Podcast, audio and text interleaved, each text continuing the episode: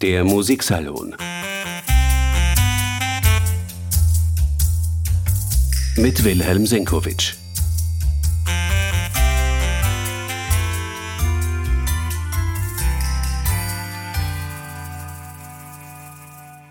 Der Jahreswechsel naht Rund um Silvester spielt man nicht nur in Wien das Neujahrskonzert der Wiener Philharmoniker. In aller Welt führt man in jenen Tagen auch gern Ludwig van Beethovens neunte Symphonie auf. Ein gigantisches Werk, dessen Besonderheit seit der Uraufführung 1824 feststeht.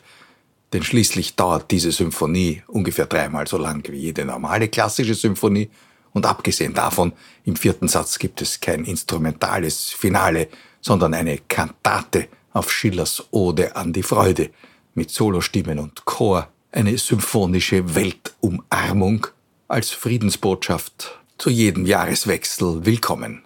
Vielleicht heuer mehr als je zuvor. Grund genug dieser symphonischen Welt, die Beethoven da aufgebaut hat, einmal auf den Grund zu gehen, zu schauen, was dieses kolossale Stück im Innersten zusammenhält.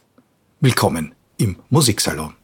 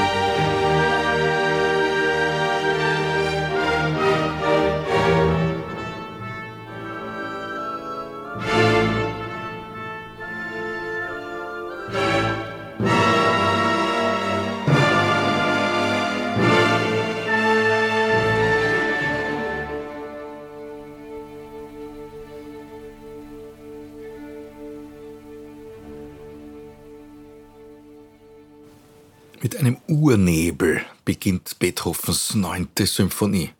Einem Chaos, wie es vergleichbar eigentlich nur in Joseph Haydns Schöpfung am Beginn steht.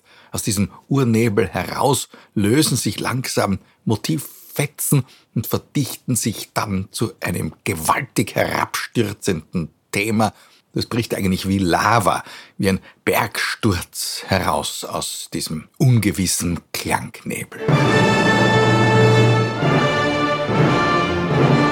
Dieser Symphoniebeginn war natürlich einzigartig zu Beethovens Zeit und er sollte für die kommenden Generationen prägend bleiben. Für Symphoniker wie Anton Bruckner oder Gustav Mahler, aber auch für Operndramatiker, etwa Richard Wagner. Auch er wäre ohne die Klangwelt der neunten Symphonie eigentlich undenkbar.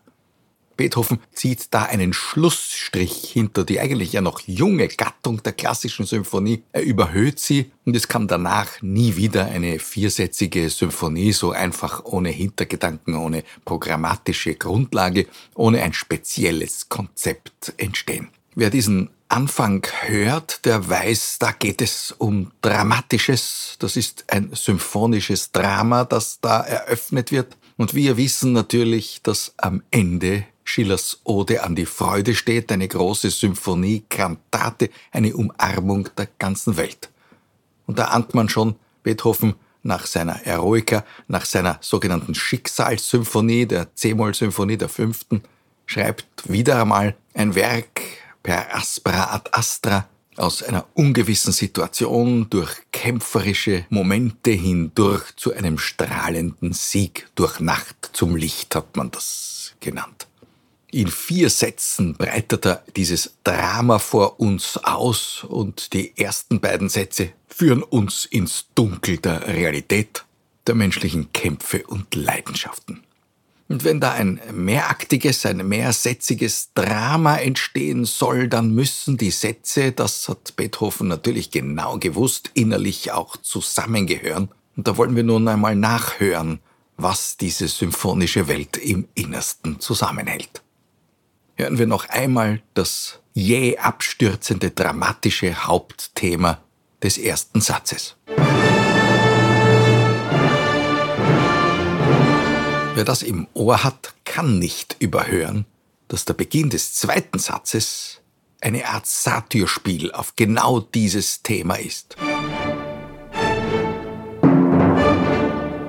Das Hauptthema dieses zweiten Satzes, das Scherzo-Thema, war das früheste, das Beethoven in seinen Skizzenbüchern notiert hat. Zehn Jahre oder mehr vor der Entstehung der neunten Symphonie schwirrt ihm bereits die folgende Idee durch den Kopf. Ende langsam steht über diesen kurzen Ausschnitt. Das Thema hat Beethoven in seiner neunten dann als Hauptthema des zweiten Satzes, des Scherzo-Satzes beibehalten. Ende langsam, also das heißt, dass die letzten Töne langsamer gespielt werden sollten, in einem Ritardando oder Ritenuto. Das findet sich im Scherzo nicht. Aber die Idee einer melodischen Phrase, die in ihrem Schwung plötzlich eingebremst wird, die hat ihn offenbar genauso verfolgt wie das melodische Material, das ihm da eingefallen war. Wir finden dieses Ausbremsen der Musik im ersten Satz der neunten Symphonie wieder.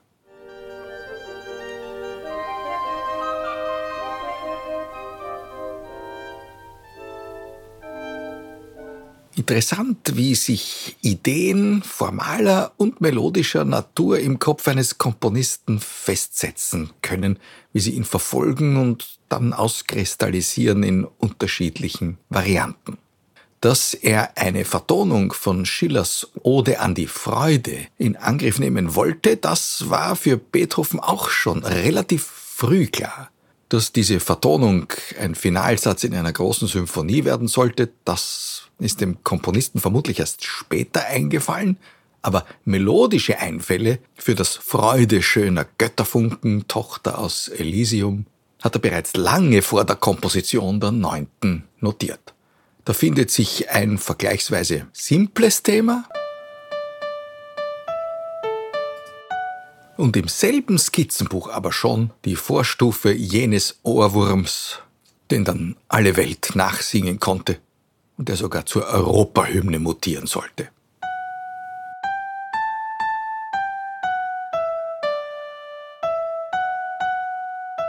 Die melodische Idee dieses D-Dur-Gesangs, der dann zum Text Freude schöner Götterfunken gesungen wird, durchzieht visionär Beethovens gesamte Symphonie. Immer wieder blitzen bereits in den ersten beiden Sätzen, die von einem dramatischen und monomanisch festgehaltenen D-Moll-Klangbild geprägt sind, Klanginseln in D-Dur auf. Ahnungsvoll, visionär, unwirklich wie Traumlandschaften. Das erste Mal wirklich in einem metaphysischen Moment am Beginn der Durchführung, also des Mittelteils des ersten Satzes. Der ist von dem zerklüfteten D-Moll-Hauptthema geprägt und bevor der Satz seinem dramatischen Höhepunkt zustrebt, öffnet sich plötzlich für einen kurzen Moment der Himmel und wir vernehmen eine geheimnisvolle Klangfläche in strahlendem D-Dur.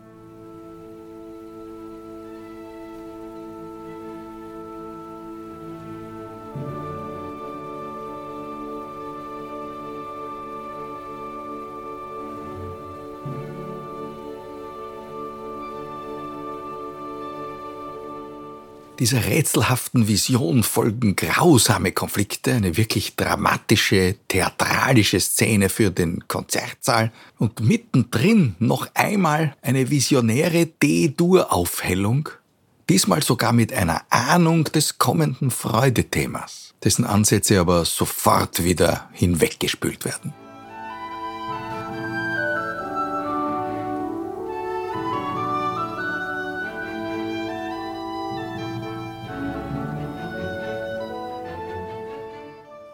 Nun sind wir ja gewöhnt, Dur als freudig zu empfinden und Moll als traurig, cum grano salis. Wie problematisch solche Zuschreibungen sind, beweist uns Beethoven am Ende der Durchführung des ersten Satzes, wo das Hauptthema zurückkehrt. Und zwar erstaunlicherweise in D-Dur, aber das Dur empfinden wir jedenfalls nicht als fröhlich, sondern eigentlich als Höhepunkt der chaotischen Entwicklung noch dazu liegt nicht der Grundton, sondern die Terz, das Fis im Bass. und wird dort auch noch durch die Oktaven verschoben, was dem Ganzen eine äußerste Unsicherheit vermittelt und nur beweist, dass das bloße Erreichen der angestrebten Zieltonart D-Dur noch gar nichts bringt, solange die inneren Konflikte nicht gelöst sind.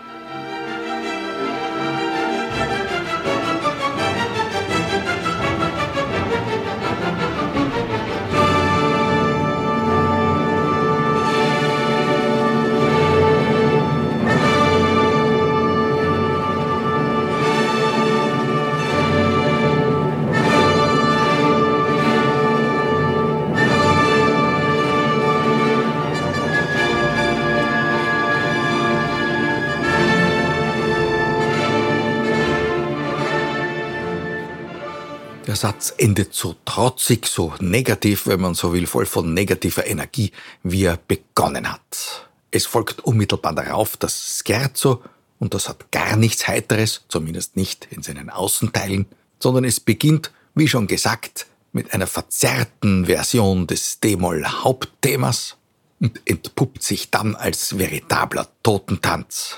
Man könnte die Musik auch als homerisches Gelächter der Götter über die Konflikte der Menschen betrachten, die da im ersten Satz ausgetragen wurden. Ein Satyrspiel zur Tragödie, wenn man so will. Und die Pauke macht sich brutal selbstständig.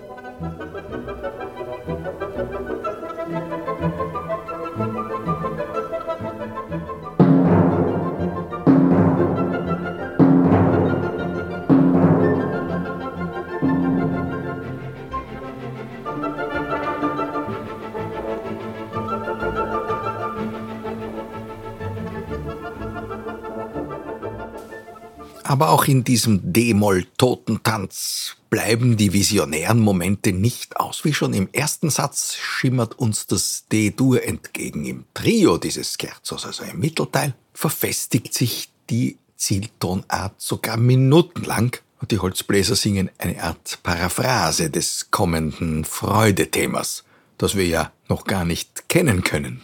Denn es entsteht ja in den ersten drei Sätzen, wenn man so will, unter unseren Augen und Ohren erst.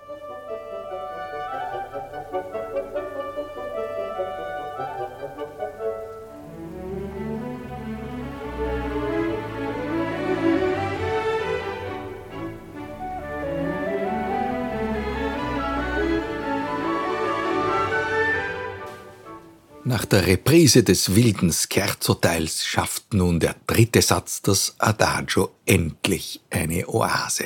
Wobei die ruhige, mystische Akkordfolge der Holzbläser zunächst noch rätselhaft bleibt, aber den Vorhang öffnet für alles, was kommt.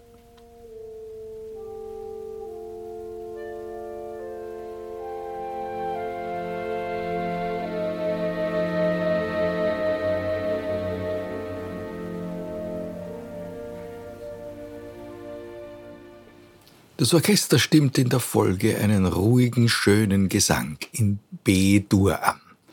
Das ist nun architektonisch interessant. Es gibt in dieser Symphonie nämlich eigentlich nur drei Tonarten, die über längere Strecken des Geschehens wirklich beherrschend sind. Das eine ist das tragische D-Moll, die andere Tonart natürlich das Gegenstück D-Dur, bis jetzt immer nur in Ahnungen erlebbar. Das Ziel, auf das wir hinsteuern. Der andere Grundton, den Beethoven immer wieder wählt in dieser Symphonie, ist B. Das B-Dur ist uns schon eingangs begegnet, denn das jäh abstürzende Hauptthema des ersten Satzes wird zunächst einmal in D-Moll präsentiert und dann noch einmal in B-Dur. Nun kehrt das B-Dur wieder als Haupttonart des Adagio-Satzes.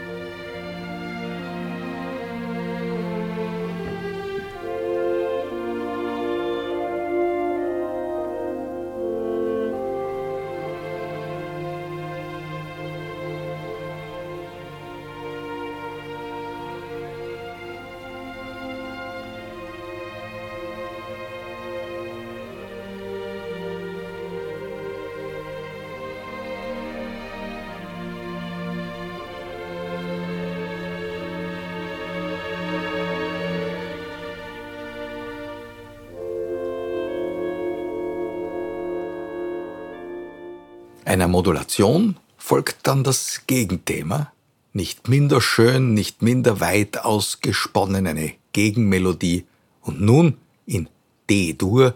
Wir erleben also zumindest in diesem Adagio-Traum eine Erfüllung unserer Sehnsüchte.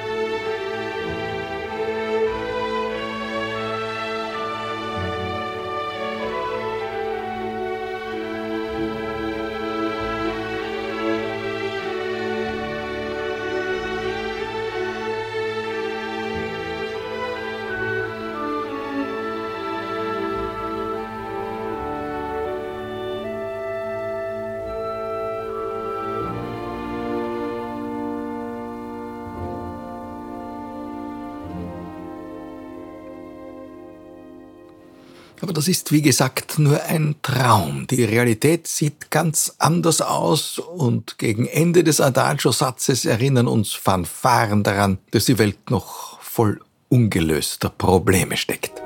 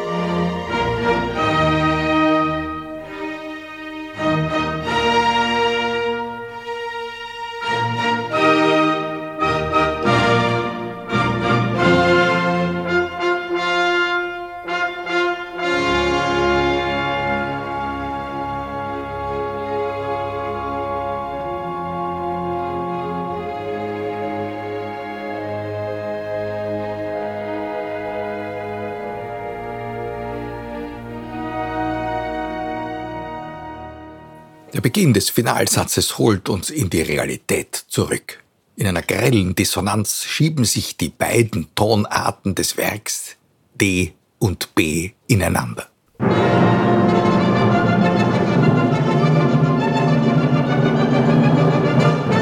Noch befinden wir uns aber in einer Instrumentalsymphonie, noch ist die Singstimme des Menschen nicht zu hören gewesen.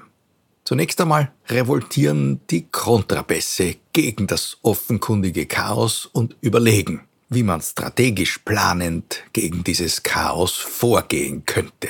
Das Kontrabass-Rezitativ, das da gesungen wird, zu einem imaginären Text, den wir uns nur vorstellen können, ist berühmt geworden. Es holt zunächst in Erinnerungen die Satzanfänge der ersten drei Sätze der Symphonie zurück und verwirft sie gleichsam, und dann blitzt endlich der erlösende Gedanke des freudeschöner Götterfunken auf. Das könnte die Richtung sein, in der wir zu gehen haben.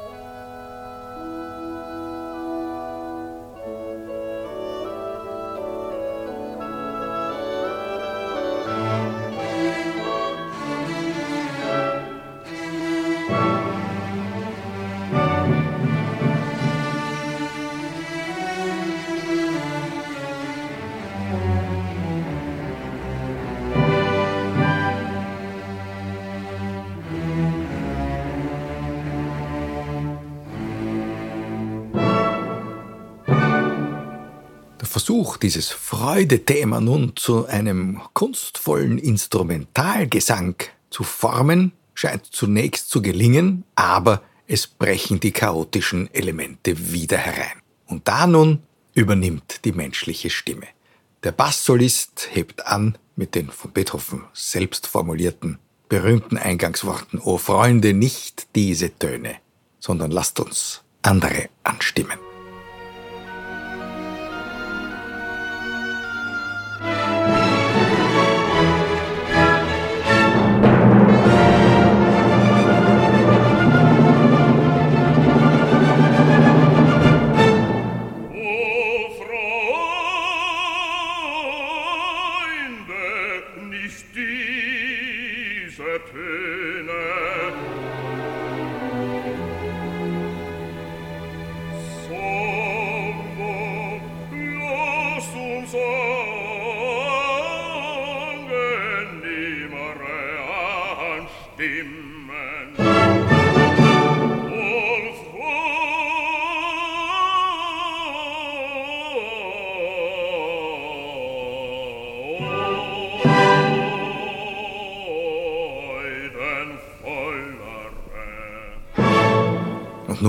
Kommen Schillers Worte, die Ode an die Freude oder die wenigen Verse daraus, die Beethoven für seine Symphonie gewählt hat, zum Zug.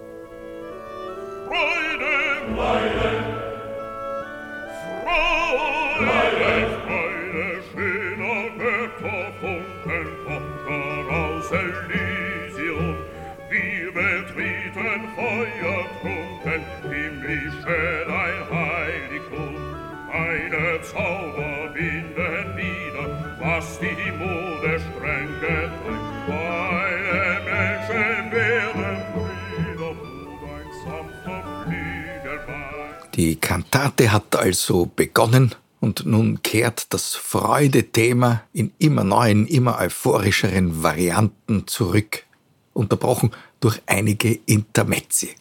Das erste ist ein etwas kurioser, vom Schlagzeug gestützter Militärmarsch, wiederum in B-Dur, der eigentlich, wenn man genau zuhört, eine Variation des Freudethemas ist.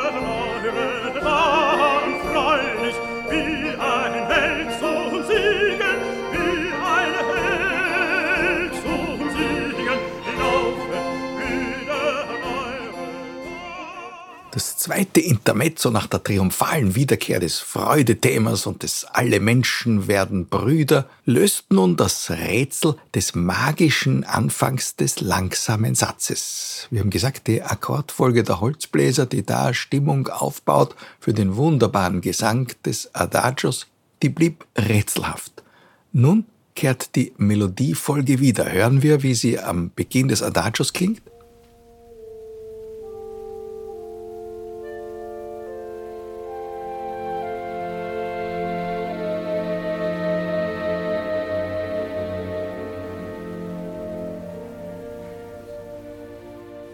Nun verkündet der Chor genau auf diese Tonfolge die Umarmung der gesamten Menschheit.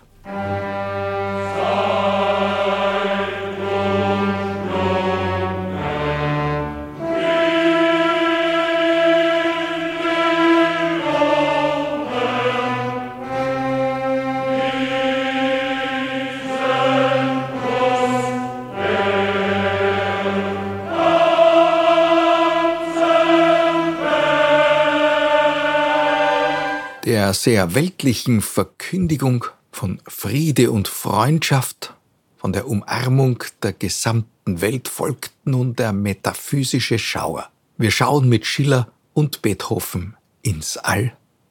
Ahnest du den Schöpfer Welt? Übern Sternen muss er wohnen. Das Klangbild, das Beethoven dafür findet, ist einzigartig, vollkommen entrückt klingende Metaphysik.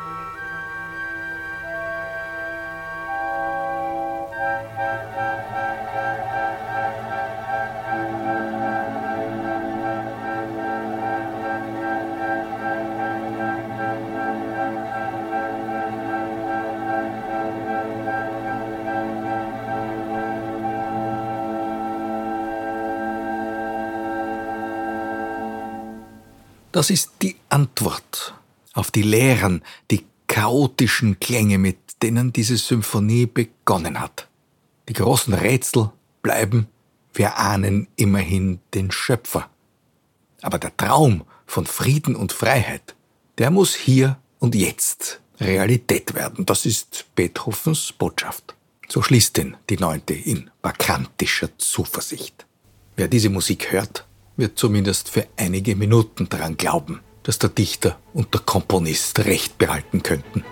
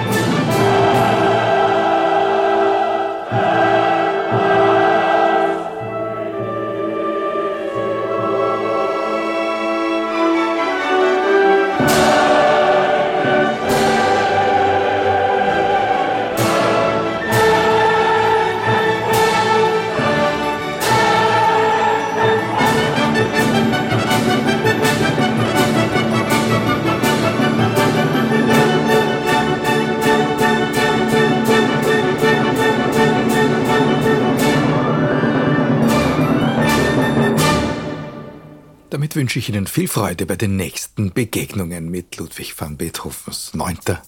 Danke fürs Zuhören. Der Musiksalon mit Wilhelm Senkowitsch.